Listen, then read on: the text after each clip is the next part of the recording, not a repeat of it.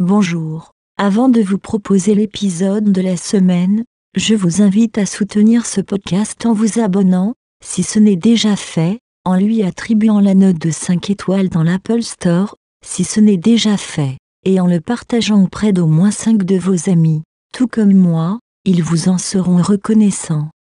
J'ai voulu draguer, le con. La fille m'a jeté quelques regards appuyés, et comme un connard, je me suis dit si ça se trouve, j'ai une ouverture. Heureusement que trop timide, je n'ai rien fait. J'ai pas bougé une oreille. Je ne l'ai même pas regardé, en fait. Enfin, pas plus de 0,45 secondes, je ne voudrais pas être accusé de high rap.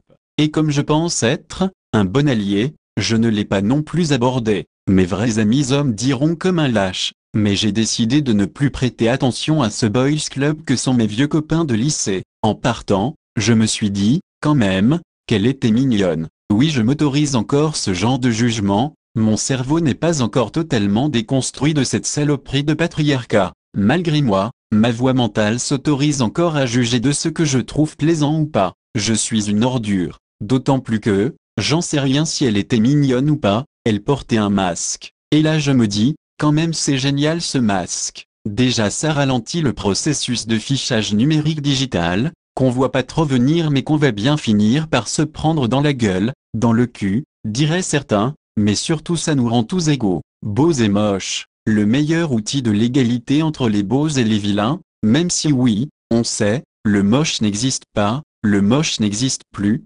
puisque body positive etc. etc.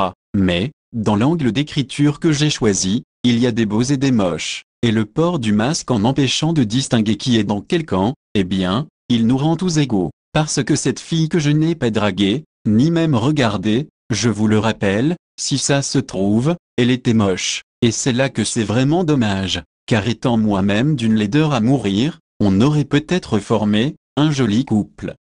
Merci de votre écoute, qui vaut pour participation et encouragement. Vous pouvez nous soutenir en partageant ce podcast autour de vous et en rejoignant le groupe Telegram. Je vous donne rendez-vous mardi prochain, ici même, pour franchir, ensemble, une nouvelle marche, dans le déclin de l'homme. Blanc